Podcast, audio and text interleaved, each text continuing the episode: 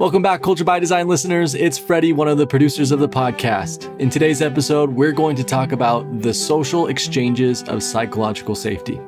Although you don't have to be an expert on the four stages of psychological safety to really enjoy today's episode, if you're not familiar with the four stages, I encourage you to pick up a book, visit our website, or listen to our podcast series. Today's episode on the social exchanges gives you more insight into the mechanics of psychological safety and why it works the way it does. The social exchanges help you move from theory to practice in a very practical way.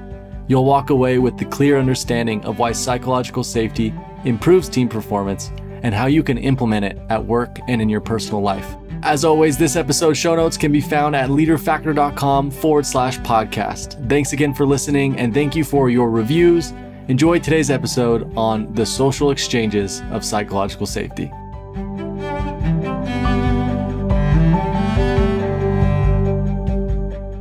Welcome back, everyone, to Culture by Design. My name's Junior. I'm here with Dr. Tim Clark, and today we'll be discussing the social exchanges of the four stages of psychological safety. Tim, how are you doing today? Doing great. Junior, how are you doing? I'm doing well. My condensate pump in my furnace on the second story broke. Oh. And so we're dealing with some wet ceilings this morning. But other than that, we're doing very well. Other than that, everything's fine. Everything is okay. It depends on what you think okay is. But as far as I'm concerned, it's okay. There are worse things. Well, I'm excited to be here. Yeah. Your number came up and it was your turn. Yeah. We all take our turn. I've had a lot of turns and that's great. Lately. yeah. but it's good. So many of you have heard of or know deeply the four stages. What might be less familiar to many of you are the social exchanges that go along with the stages. So if you've seen the model, the model doesn't have those social exchanges as part of it. We would love to put it in, but we just don't have room. So even if you are familiar, we'll be doing a deeper dive today to add some color to the model and give you some additional tools, some additional frames with which to look at psychological safety. So, Tim, jumping in, what do we mean when we say social exchange? What we mean, Junior, is that in a social collective, you have people interacting. As part of that interaction, they are making exchanges with each other all the time. That's what interaction is. That's the essence of interaction. Well, what kind of exchanges are they? Well, they're social exchanges. They are emotional exchanges. They are political exchanges. They are economic exchanges but they're all exchanges. As you said, Junior, we're going to be talking about the kinds of the nature of the exchanges that occur within each of the four stages. They're different as you move from stage one inclusion safety to stage two learner safety to stage three contributor safety and finally to stage four challenger safety. The nature of each of those exchanges is a little bit different. And so, maybe as to lay a little bit of groundwork, there's an entire body of research and theory in this area of exchange or what social theories of reciprocity. And one of the early theorists in this area was a French sociologist and anthropologist named Marcel Mauss.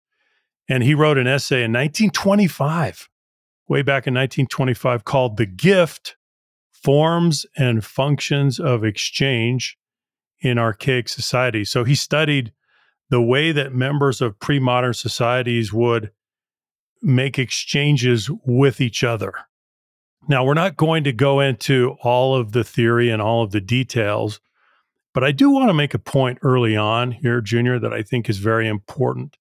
And this is something that he was able to identify. And I think it's important and I think it's consistent as we look at the way that we exchange, the way that we reciprocate in social or human collectives.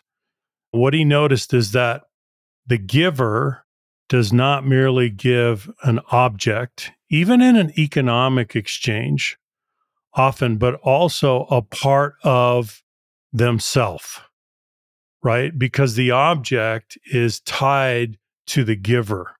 And so when you give a gift, when you make an exchange, regardless of whether it's political or economic or social or psychological or emotional, you're giving a part of yourself. It's not purely a transaction that is detached from the human being.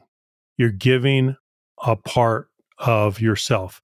And he said the objects are never completely separated from those who exchange them. So, because of this bond, and this does create a bond because you're giving of yourself, you're giving a piece of yourself, you're giving a part of yourself. Because of this, the act of giving creates a bond with an obligation to reciprocate on the part of the recipient. So, does that make sense? So, when you're giving something, almost regardless of the nature of the exchange, you're giving A, you're giving a part of yourself. And because of that, you can't completely separate that from yourself. And that creates a bond between you and the recipient. That's really amazing. And that plays a big part in each of the four stages of psychological safety. I would say, especially in stage one, inclusion safety. We'll talk about that. But I thought that it would be good to lay a little bit of groundwork here. When you give a gift, you're giving a part of yourself. And in doing so, you are creating a bond and an obligation of reciprocation. It was really fascinating research. Our head of CS, Ben, is uh, trained in anthropology and introduced me to Marcel Mauss and very interesting guy, very interesting career. And a lot of the research is fascinating. So, a lot of that early research that he did in reciprocity, in gift exchange, informed additional sociologists that down the road continued to develop the social exchange theory. And so the theory itself was first proposed by George Homans in 1958 and continued to be developed. And so there are antecedents that go way back to Mauss and even before him, and it yeah. continues today. But what is really interesting to me about this is that at a glance, it makes a lot of intuitive sense to us. There's cost benefit analysis going on all the time as we're interacting with people. And the way that this ties in is that this happens where there are people. Anywhere there are two or more people, they're interacting. And that exchange can be anywhere from very healthy to pathological. And what we're trying to do as humans is predict which of those it's going to be. Where on the spectrum is it going to be as we engage with the people around us?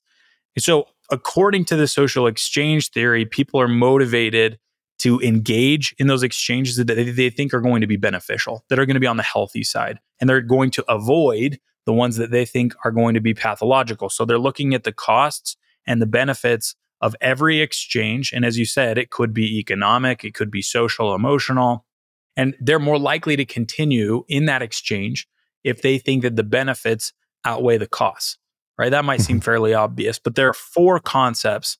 I think this groundwork's important. There are four concepts that we're looking at as we evaluate. The first is the costs. That's the very first thing. The things that we have to give up or put at risk in order to participate in a relationship. So think about this personally, think about this professionally. We do this all the time, maybe unwittingly.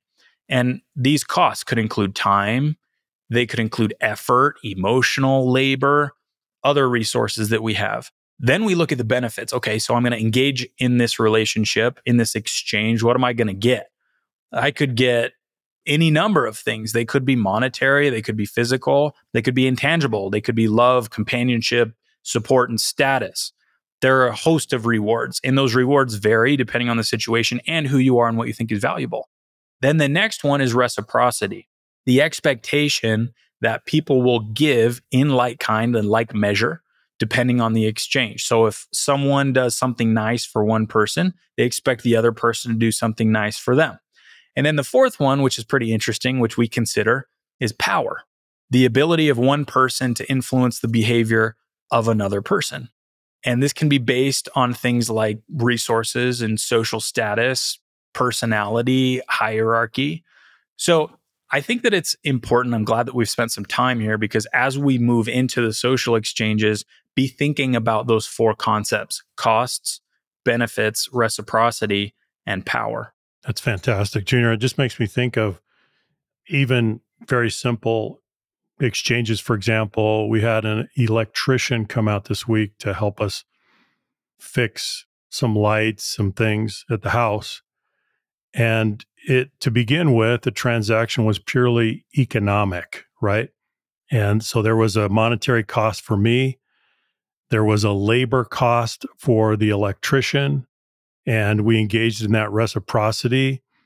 But what also happened is that in the course of making that economic exchange, we started to make some other exchanges that are informal and that are not part of the, as I say, the formal contract. For example, we got to know each other.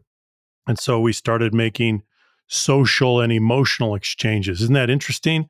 That surround, that kind of wrap the economic exchange. So we started wrapping that economic exchange with social exchange and emotional exchange, and we created a bond.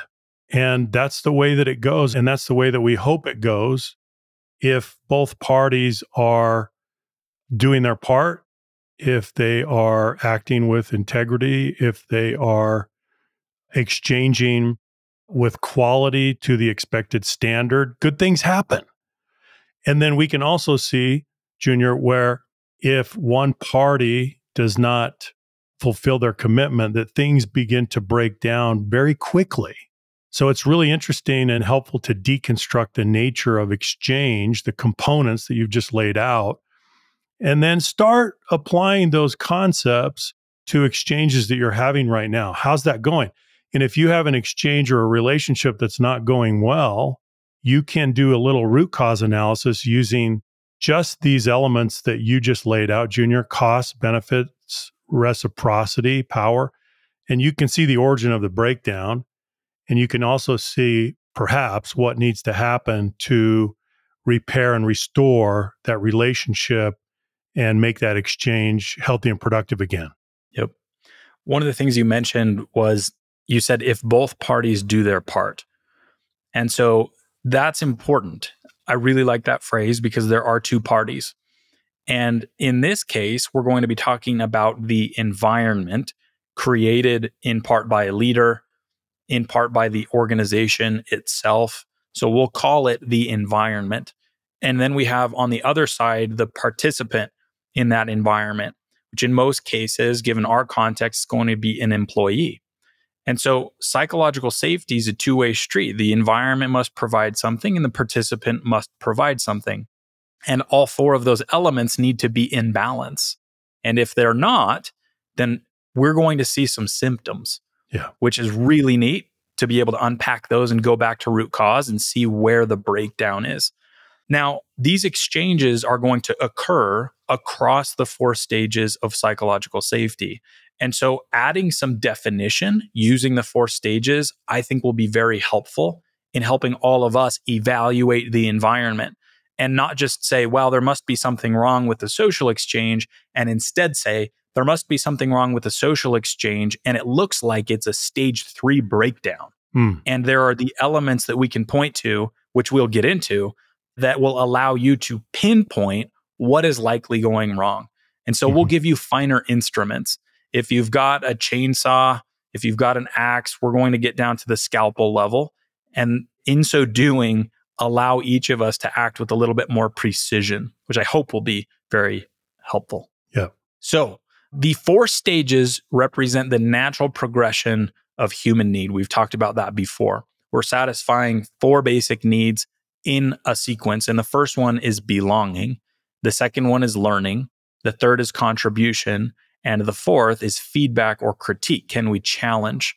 And there's a social exchange that happens at each of those.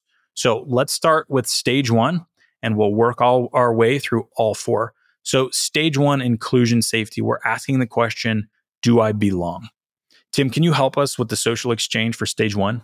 Right. The social exchange for stage one is that you are included in exchange for your humanity. Now, this is a foundational exchange, and the reciprocity is unusual because the community, the team, the social collective is including you and has an obligation, and we would say a moral obligation to include you, to invite you into their society in exchange for what?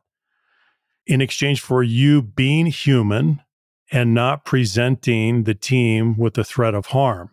So your reciprocity, so they're obligated to include you, but your reciprocity is simply to be human and to be respectful of the people that are including you into their society. Isn't that a fascinating exchange? It is. So there's no heroic obligation on your part to do something that you can't do. It's something that everyone can do. So inclusion safety, let me go back. It's inclusion in exchange for your humanity and a lack of harm. And what we're saying about stage one is that it is something that you are owed. It is not something that you earn. It is actually an entitlement. It is actually a human right. It is actually tied to your inherent and intrinsic worth as a human being. There's not another social exchange quite like this. Isn't that true, Junior? And as we move into stages two, three, and four, we will explain those, but those are quite a bit different. This social exchange is the one social exchange that is based on a moral imperative that you deserve to be included as a human being. Isn't that fascinating? This one, a lot of people gloss over, I've found. Yeah. We've spoken with hundreds and thousands and maybe tens of thousands of people at this point about these types of principles. And it's interesting to see which ones catch attention and which ones don't. And this is one that people, as I said, gloss over pretty often because it seems baked in. It seems obvious. Yet, so much of the dysfunction in our relationships can be tied back to a breakdown here in stage mm-hmm. one inclusion safety. And so yeah. I would invite all of us to spend some time thinking about this one and doing some introspection, asking ourselves how we do here. Is this the actual exchange that we embody, or are we embodying a different type of exchange? What I mean mm-hmm. by that is the healthy exchange is inclusion. We include other people based on what? Their humanity and yeah. the lack of threat of harm. Are we doing that? Because the alternative is a worthiness test, which we'll get into. But this is often a breakdown. And so it's worth asking ourselves that question how well do we do here? And do we really, truly embody that exchange? So, Tim, one of the interesting things here about stage one is that I think it is an opportunity for a lot of introspection. We need to ask mm-hmm. ourselves if we truly embody that exchange, inclusion, in exchange for someone's humanity, or if we're using a different test, which we'll get into, a worthiness test, because right. this is something that we often get wrong. And I think we don't spend enough time thinking about. I know that you had talked about a monk recently. Let me tee that up and uh, let mm-hmm. you take that.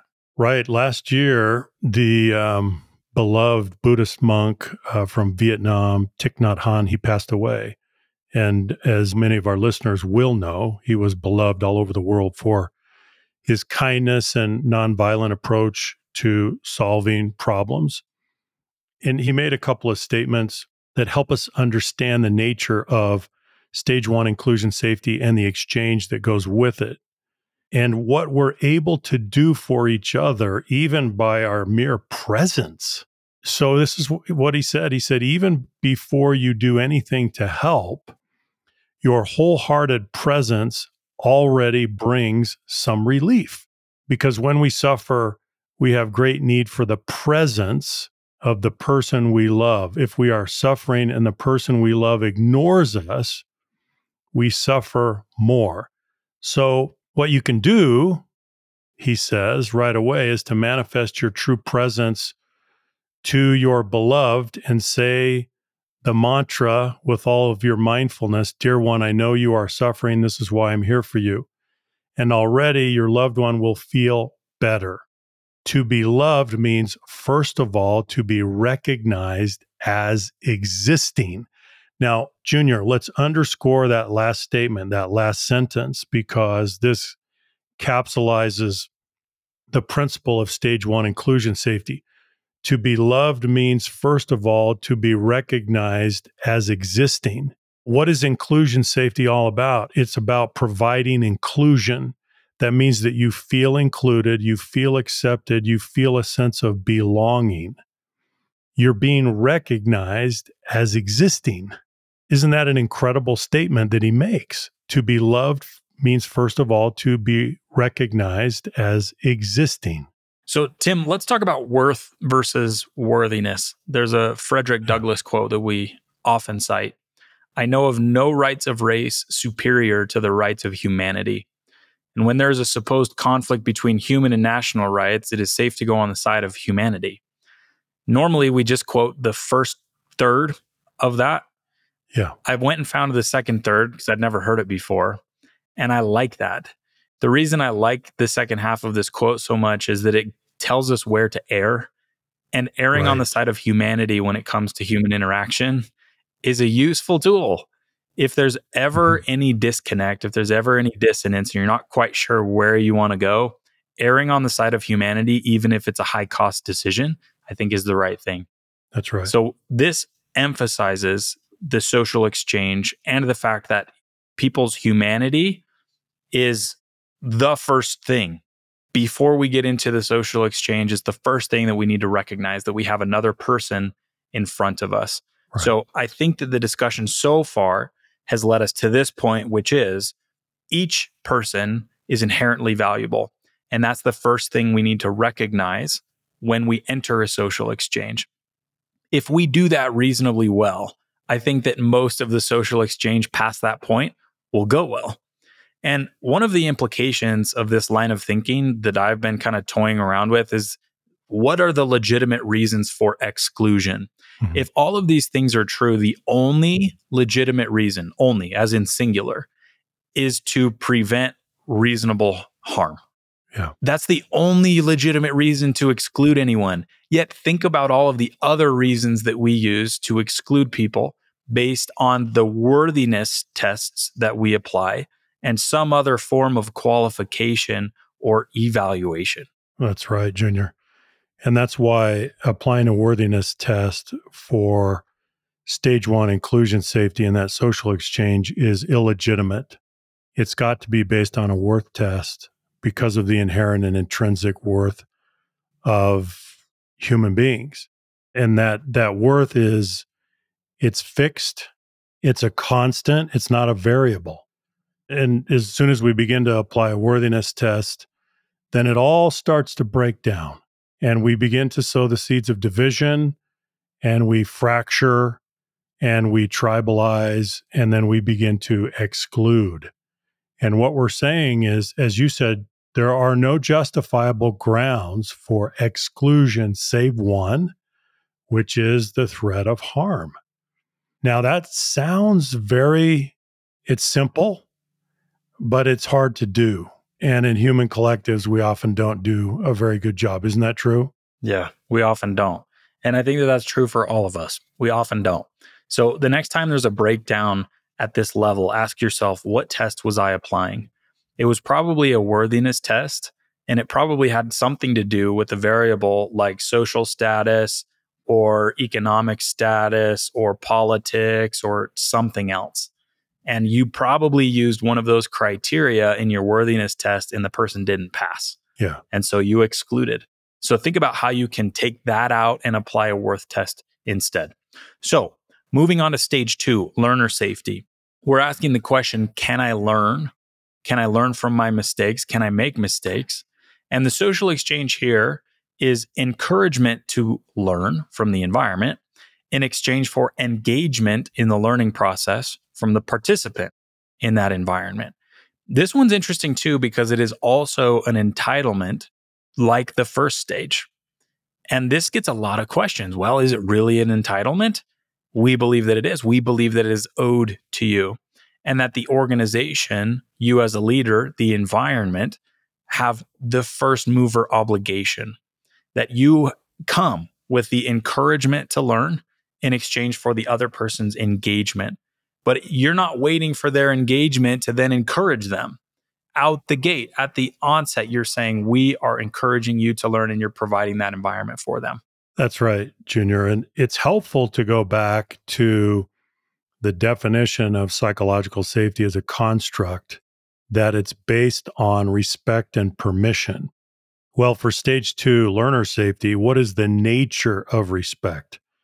The nature of respect, the definition of respect for this stage is that we respect the inherent need that you have to learn and to grow and to develop mastery. We acknowledge that. We recognize that. We accept that. And then we give you permission to do those things because we recognize and acknowledge that those are basic human needs that you need to satisfy. And so, with that respect and with that permission granted, we can make this exchange no problem because we understand your basic human needs and we understand the permission that we need to give you to allow you to meet those basic human needs. So we will encourage you to learn in exchange for you engaging in that learning process. So that's the reciprocation. That's the two way street that we are talking about here when it comes to stage two learner safety. Encouragement is an interesting word here because some might say, well, encouragement to learn, what does that mean? That just one time at the beginning of the relationship, we say, hey, you know, it's a learning environment and you're welcome to make some mistakes. And if you need anything, let me know. Will that be sufficient encouragement for most people? Probably not. So, how many pieces of encouragement will it take? Depending on the person, it's probably going to take more than one, and sometimes right. many more than one, depending on where they're coming from and what context they're operating in. And so, that encouragement needs to be also more than verbal. Depending on the context, it could be a, a whole host of other things it could be monetary, right? There's monetary encouragement. Hey, here's some resource for you to go and learn in exchange for your engagement in the learning process. So I think that encouragement, we can't just pass that off and say, well, you know, it's quick, it's verbal, and then we're done. I've encouraged you. The job is over. It's often going to be a little bit more than that. Oh, it's got to be more than that, Junior. We're we're taking the person into account. We're taking the context into account and so that encouragement needs to be personalized, it needs to be customized, it needs to be tailored to the needs of that individual in that context, under those conditions, and given the objectives, the learning objectives that we have. It's one by one, it's an individual thing. This is not a, a factory model. This is not something that we do at scale this is something that we do at an individual level. We are trying to set that person up for success. We're trying to understand their goals and their needs and also their limitations, maybe their weaknesses. What if they don't have a lot of confidence in the learning process? What if they have come out of uh, an experience that was traumatic? What if they have never done something before and this is their first time trying it, right? All of these things come into play. And so that exchange needs to be very personalized. Now you may say, well, hang on a second. I, I have a team of 10 people and I'm in charge of leading that team. Each person's different. Does that mean that I need to give personalized and customized coaching and guidance and encouragement in the learning process to each one of those? And the answer is yes. Now, of course, you don't have all the time in the world. That's a scarce resource, but you do need to know them well enough that you can give them customized and effective encouragement in the learning process. Absolutely. Yeah. I love the idea of personalizing and making sure that that's custom depending on the needs of the individual. Because what we often do is we provide the same approach, the same resource to everyone on the team. You say, hey, it's here for you if you want it and we don't take into consideration the fact that every single one of those people is on a different path they're at a different place in their own journey of learning and that's also true for experts often if you have a technical expert you'll think well you know they're done learning and i don't need to pay attention to that anymore that's not true regardless of their expertise right. regardless of their tenure regardless of their role humans need to continue to learn if they don't and they become stagnant Well, two, they're going to become less valuable to the organization. And they're also not going to feel any sense of fulfillment at an individual level. You just can't if you're not progressing and learning. That's true. So let's go to stage three contributor safety. And we're asking the question can I contribute? The social exchange here is autonomy with guidance in exchange for results. The environment gives autonomy with guidance, the participant gives results. So we've entered a new realm. We've moved into the performance realm. Now, this social exchange, contributor safety, the autonomy is something that is earned. Autonomy is not owed to you, it's given based on your demonstrated track record. And so this is a fundamental shift. We've moved through those first two stages, which were entitlements. And now we get into the final two stages, which are things we need to earn. That's a really good point, Junior. As we shift into this performance realm, as you said, the autonomy is not free. You have to earn it. You earn it on the basis of results, you earn it on the basis of performance. And we are applying a worthiness test to you. In other words, a performance test. And that is appropriate because we're managing risk in the organization and we operate the organization on the basis of shared accountability. And so if we manage risk prudently, we can't over delegate to you and give you more autonomy than you can handle because then that becomes dangerous. We're taking unnecessary risks. We subject ourselves to liability exposure that is not wise. And so we need to delegate to you in an appropriate way based on what you're able to handle. But you have to demonstrate that to us. And so think about the exchange. Autonomy, we're going to give you an appropriate level of autonomy with guidance in exchange for the results that you demonstrate, the performance that you demonstrate. I like the idea of autonomy and guidance as a ratio.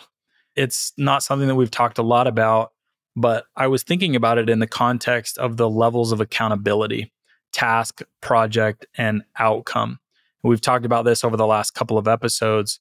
So, depending on where a person is along those three levels, will determine the ratio of autonomy to guidance. And I think that the mm-hmm. autonomy and the guidance are push and pull. So if you have 10, maybe your autonomy is a six, your guidance is a four. Maybe it's eight, two, maybe it's one, nine. If the person that you're managing is at a task level, in other words, they're responsible and have a proven track record of doing work at the task level, a single unit of work, it's going to be low autonomy, high guidance. Right. So it's going to be some backseat driving to start. Yes. Maybe someone's being onboarded, they're new to the environment, they're new to what's going on. You're not going to just give them a huge amount of autonomy and just a little bit of guidance and say, here you go, best of luck. You're going to start out high guidance. As they move to level two, project process, they're going to gain some more autonomy and they're going to lose a little bit of guidance. When I say lose guidance, I don't mean in a bad way. We're just going to be right. less prescriptive about the way that the work is getting done, and the frequency might be slightly less. Then we move all the way to outcome where we have ultimate autonomy and just enough guidance, just enough to make sure mm-hmm. that we're aligned, the, we have appropriate expectations, but we're not going past that. We're leaving the critical thinking and the ownership we've transferred to the individual. And so, at least for me, that was helpful as I've thought about that this week is that the autonomy and the guidance are two separate things whose ratio we will change depending on what level of accountability the person's operating in. I love that, Junior. I love the way you frame that on those two axes, really. And let me just add a point to the guidance part. The guidance, to give good guidance, requires clarity, role clarity, and clarity about expectations. Without that, then we run into a problem. So the ambiguity anywhere here is not going to be helpful. Whether you require a lot of guidance or a little guidance, you need role clarity. You need clear expectations. You need a clear understanding of what the objectives are, how we're going to achieve those, what the risks are. You need clarity. And a lot of times people don't have role clarity and they don't have clear guidance to begin with. The expectations are not clear and they flounder. Yeah. But I love the way that you've said this. It really does come down to that ratio, that balance between autonomy and guidance, depending on where you are and what you're able to do and the level at which you're able to perform right now. That's really true. I love that. And I want to make the point that the ratio will never be 10 0 autonomy to guidance. That can be really difficult for high performers on your team if you've given them too much autonomy and not enough guidance. So I love that point about role clarity and expectations because if those aren't clear, if they don't have at least that much guidance, regardless of how good a person is, regardless of how critical their thinking is, regardless of how independent they are and driven, they're not going to do well. So there needs to be at least enough guidance on the front end. Think about if a person does have the demonstrated ability to do more and you are micromanaging them. Well, that's going to turn into a lot of frustration. It may turn into disengagement. It may even turn into attrition.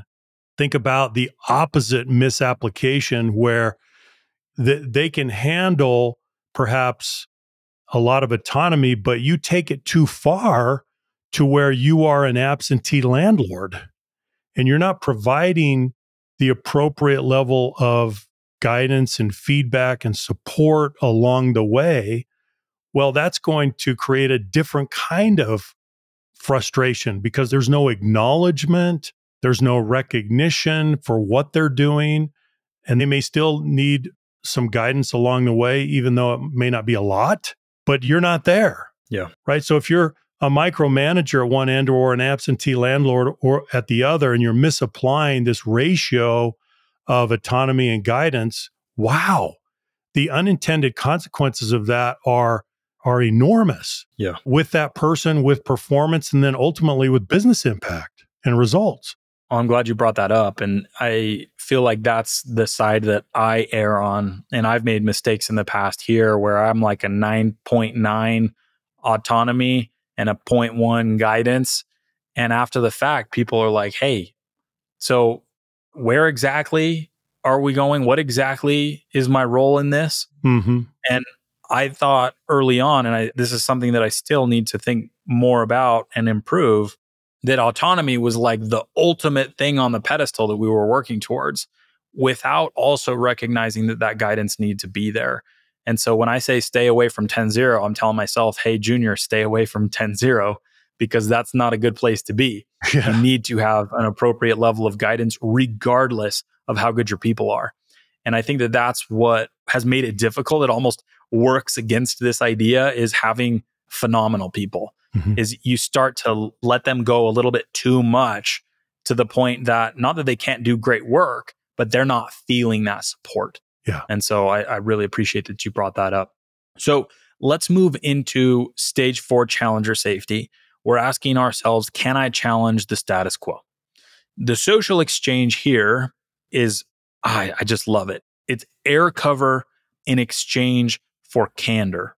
Air cover in exchange for candor. What do we mean by air cover? Air cover is a military term. It's protection by armed military airplanes to ground forces against enemy attack. So think about that. You've got these armed military airplanes that are up in the air that are providing support to the people on the ground. Yeah. I just love that visual. And so think about that and the exchange. We have the air cover. And then what do we want from that? Candor. That's what we're hoping to gain. And it's also important to recognize that we're in the performance realm here. That air cover is something that you earn in exchange for your candid feedback and your performance. You need to be credible. And so that comes after we've gone through the contribution phase. You've got a demonstrated track record of performance. Your believability score is high because you've demonstrated. And now we want your candid feedback. That's right.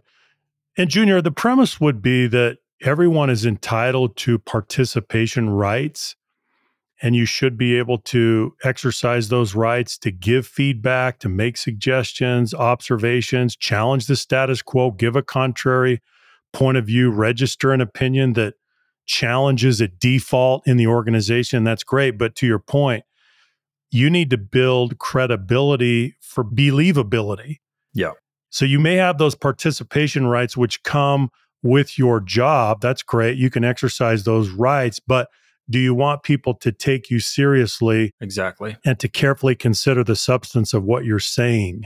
You have to earn that. People miss this. Yeah. And the believability thing is big for me. And I will always recognize that people have inherent worth. They are able to contribute to the conversation regardless of where they are. But if you Yeah. want anyone to take you seriously, you have to be good at what you do. You have to have some context. You can't just walk around and point out all of these problems all the time and just critique and agitate. The intent behind that feedback also has to be such that we take you seriously. Because if the pattern of an individual is just to poke holes and that's all, it's not even for the greater good, it's just, I just want to go and show how bad this is. That's not helpful. That's not useful to anyone. Well, Junior, I might frame it this way you have participation rights. Therefore, you have the right to register an opinion, but people don't have the obligation to listen necessarily, right? They do have the obligation to be respectful, but they're going to consider your opinions and your points of view and your suggestions on their merits based on the substance of what you're saying. I'm not remotely suggesting that people have any kind of right to be rude or demeaning or dismissive of what you're saying, but ultimately they will consider the substance of what you're saying on the merits. So, air cover in exchange for candor. Let's talk about a few examples. We found some pretty compelling examples that we would like to share that I think embody this principle. The first one we want to share is Rosa Parks and Eleanor Roosevelt. So, we won't give too much context. I'll assume that most people know this story, but Rosa Parks won't move on the bus. And it doesn't end there. Now, I don't know the nuance to this story, but Eleanor Roosevelt writes in her column called My Day. This is published on December 1st of 1955. This is part of what she said. The quiet dignity of Mrs. Parks in refusing to move from her seat on the bus has awakened people of all races to a realization of the injustice and humiliation of segregation. So, what is Eleanor Roosevelt doing here? This is what air cover looks like. Yeah. Hey, that behavior over there, we're going to protect that. Yeah. That was okay. That was good. I want to defend that behavior. And seeing that from someone who's in a position of power is what makes this also so much more powerful. You've got the air cover in exchange for the candor. Now, to Rosa Parks' credit, she definitely went first. She did. And I don't think she was sitting there waiting for air cover, no. right? She went out, leap of courage, and in defiance refuses to move. But how much more powerful after the fact that we have some of this air cover? Now, I wish we would have had even more air cover, and I wish we would have had it sooner. But Mhm. I think in this instance, in isolation, this is a great example of what air cover might look like. Well, that's true, Junior. And it highlights the point that air cover can come before and during and after an act of courage, whatever it may be. Yeah.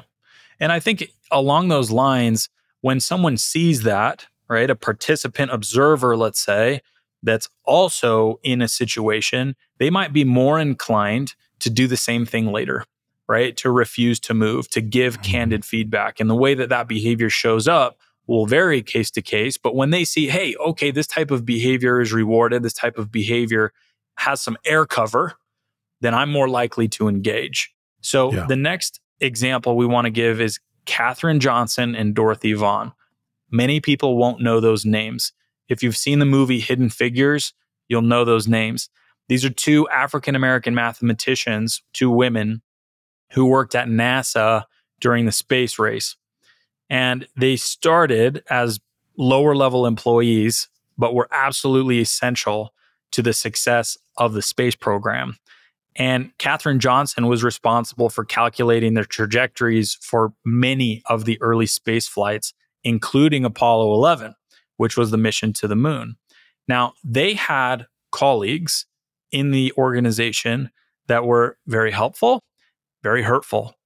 Had two direct managers, Kazimierz Czarnecki and Vivian Michael, who protected both of them in their candid feedback, saw their potential, and helped insulate them inside of the organization so that they could contribute in a meaningful way. And without that, who knows what the outcome would have been, but we wouldn't have been as far along as we made it at that point in time. Mm-hmm. And so I really liked that example of that protected participation. It wasn't even candid feedback necessarily, but their participation definitely had some air cover. It's a wonderful example, Junior. And we don't know all the inner workings of that one as well, right? We don't have no inside information, but we know we can see the outcomes and we can see the progression over time. Yeah. The next one is Alan Turing. Turing is the father of theoretical computer science and artificial intelligence. So you may have seen a movie about Alan Turing as well, popular movie. He broke the Enigma code during World War II. Now, why do we talk about Turing? Because Turing had some air cover. Turing was a gay man and was persecuted for his sexuality, but he was protected by his friend and mentor, Max Newman. And Newman helped Turing get a job at Bletchley Park, where he worked on the Enigma code. Without that air cover and support from Max Newman, mm-hmm. it is highly likely that the Enigma code would not have been broken in the time that it was, and that we would not have had the outcome that we had. It's highly likely that that would not have happened, and that would have been mm-hmm. devastating. Yeah, it's amazing to think about the cause and effect chain that goes back to that one person, Alan Turing. Absolutely amazing. Oh, it's fascinating. And then the time critical nature of breaking that, right? Yeah. Well, you look at all of these, just so these three, these are big. Rosa Parks, the space race, Alan Turing, and the Enigma code. And these outcomes hinged on, man, really tiny hinges just these little inflection points based on human interaction and people's willingness to step up and give air cover to people's candor and their mm-hmm. engagement in whatever the objective was.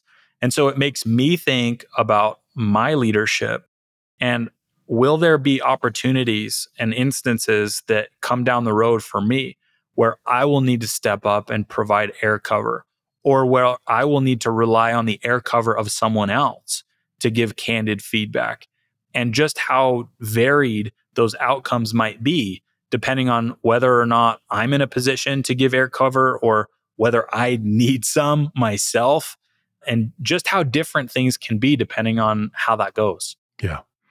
Yeah, that's very true. So this is where we can take the opportunity to do some self-reflection, Junior, and think about the way that we are mentoring others to think about the way we're coaching others, supporting others, the allyship that we provide, particularly to those that maybe need some help, need some extra help, extra support, and opportunity. So, this is where we can think specifically about what more we can do. Yeah. And we talked a little bit about this last episode, but what are we risking when we give candid feedback? We're risking a whole bunch of stuff. So, to pull this back to the social exchange when we're looking at costs, the person giving the feedback is saying, Well, I might lose my social status. I might lose my professional credibility. I might lose my reputation if I'm wrong. I might even lose my job if the person doesn't like what I have to say. And so, all of that's happening when someone's evaluating whether or not to give candid feedback. And if they don't have that air cover, they're going to look at the cost of the social exchange and opt out and you're not going to get that feedback yeah. loop will break and you will have worse information yeah. than you would have had and your decision making will feel it. So this happens peer to peer as well, not just top down. and I want to make that point that we can give air cover to our peers. It's not just people beneath us in the hierarchy. And that air cover can come in many different forms public validation, resource allocation, anything that protects the feedback loop. And the reason I like air cover so much as a term is there's this aura of defense that goes along with it. I'm going to defend you. I'm going to protect you in that in your giving of the feedback and hopefully because of that we'll get more of it and that's the type of culture that we will establish. And as we get more feedback and more accurate, less filtered information, we'll make better decisions. So, Tim, as we wrap up today, final thoughts? Yeah, I was just going to say that when it comes to stage four and the exchange between air cover in exchange for candor, I think this is where people slow down and become incredibly meticulous in doing their risk reward calculation because the nature of vulnerability is such that these things are on the line. The stakes are high, the margin of error is low. And so they're going to be very careful as they weigh the costs and the benefits of challenging the status quo. And they're going to be looking and watching and observing and perceiving very carefully to see if that air cover is there. And is there historical evidence that would suggest that if I challenge the status quo, if I give this candid feedback, if I give my candor, that I will receive air cover in exchange for that. They're looking for evidence that that can be the exchange. Yeah. And if they don't see enough evidence, they will likely not do it. So again, this is where the institution has to provide the norm and the evidence that the air cover is there. Otherwise, most people will opt out. Yep. So it's incumbent upon each of us to go generate some evidence. So those are the social exchanges of psychological safety. Stage one, inclusion in exchange for your humanity and lack of harm. Stage two, learner safety, encouragement to learn in exchange for engagement in the learning process. Stage three, contributor safety, autonomy with guidance in exchange for results. And then finally, stage four, challenger safety, air cover in exchange for candor. So hopefully that was a helpful conversation today to shed a little bit more light on the four stages model. It's an area of the model that not as many people are familiar with. And I think that it's terribly actionable. And so when you look at the symptoms that you might be experiencing when you see a breakdown in the social exchange, this should give you some more places to go and look to have a more differentiated answer as to why it's going wrong and hopefully some things that you can do to fix it. So, thank you everybody for your time and attention. We appreciate your listenership very much. If you liked today's episode, leave us a like, a review, and share it with someone you think might find it valuable. With that, we will say goodbye and see you next time. Take care.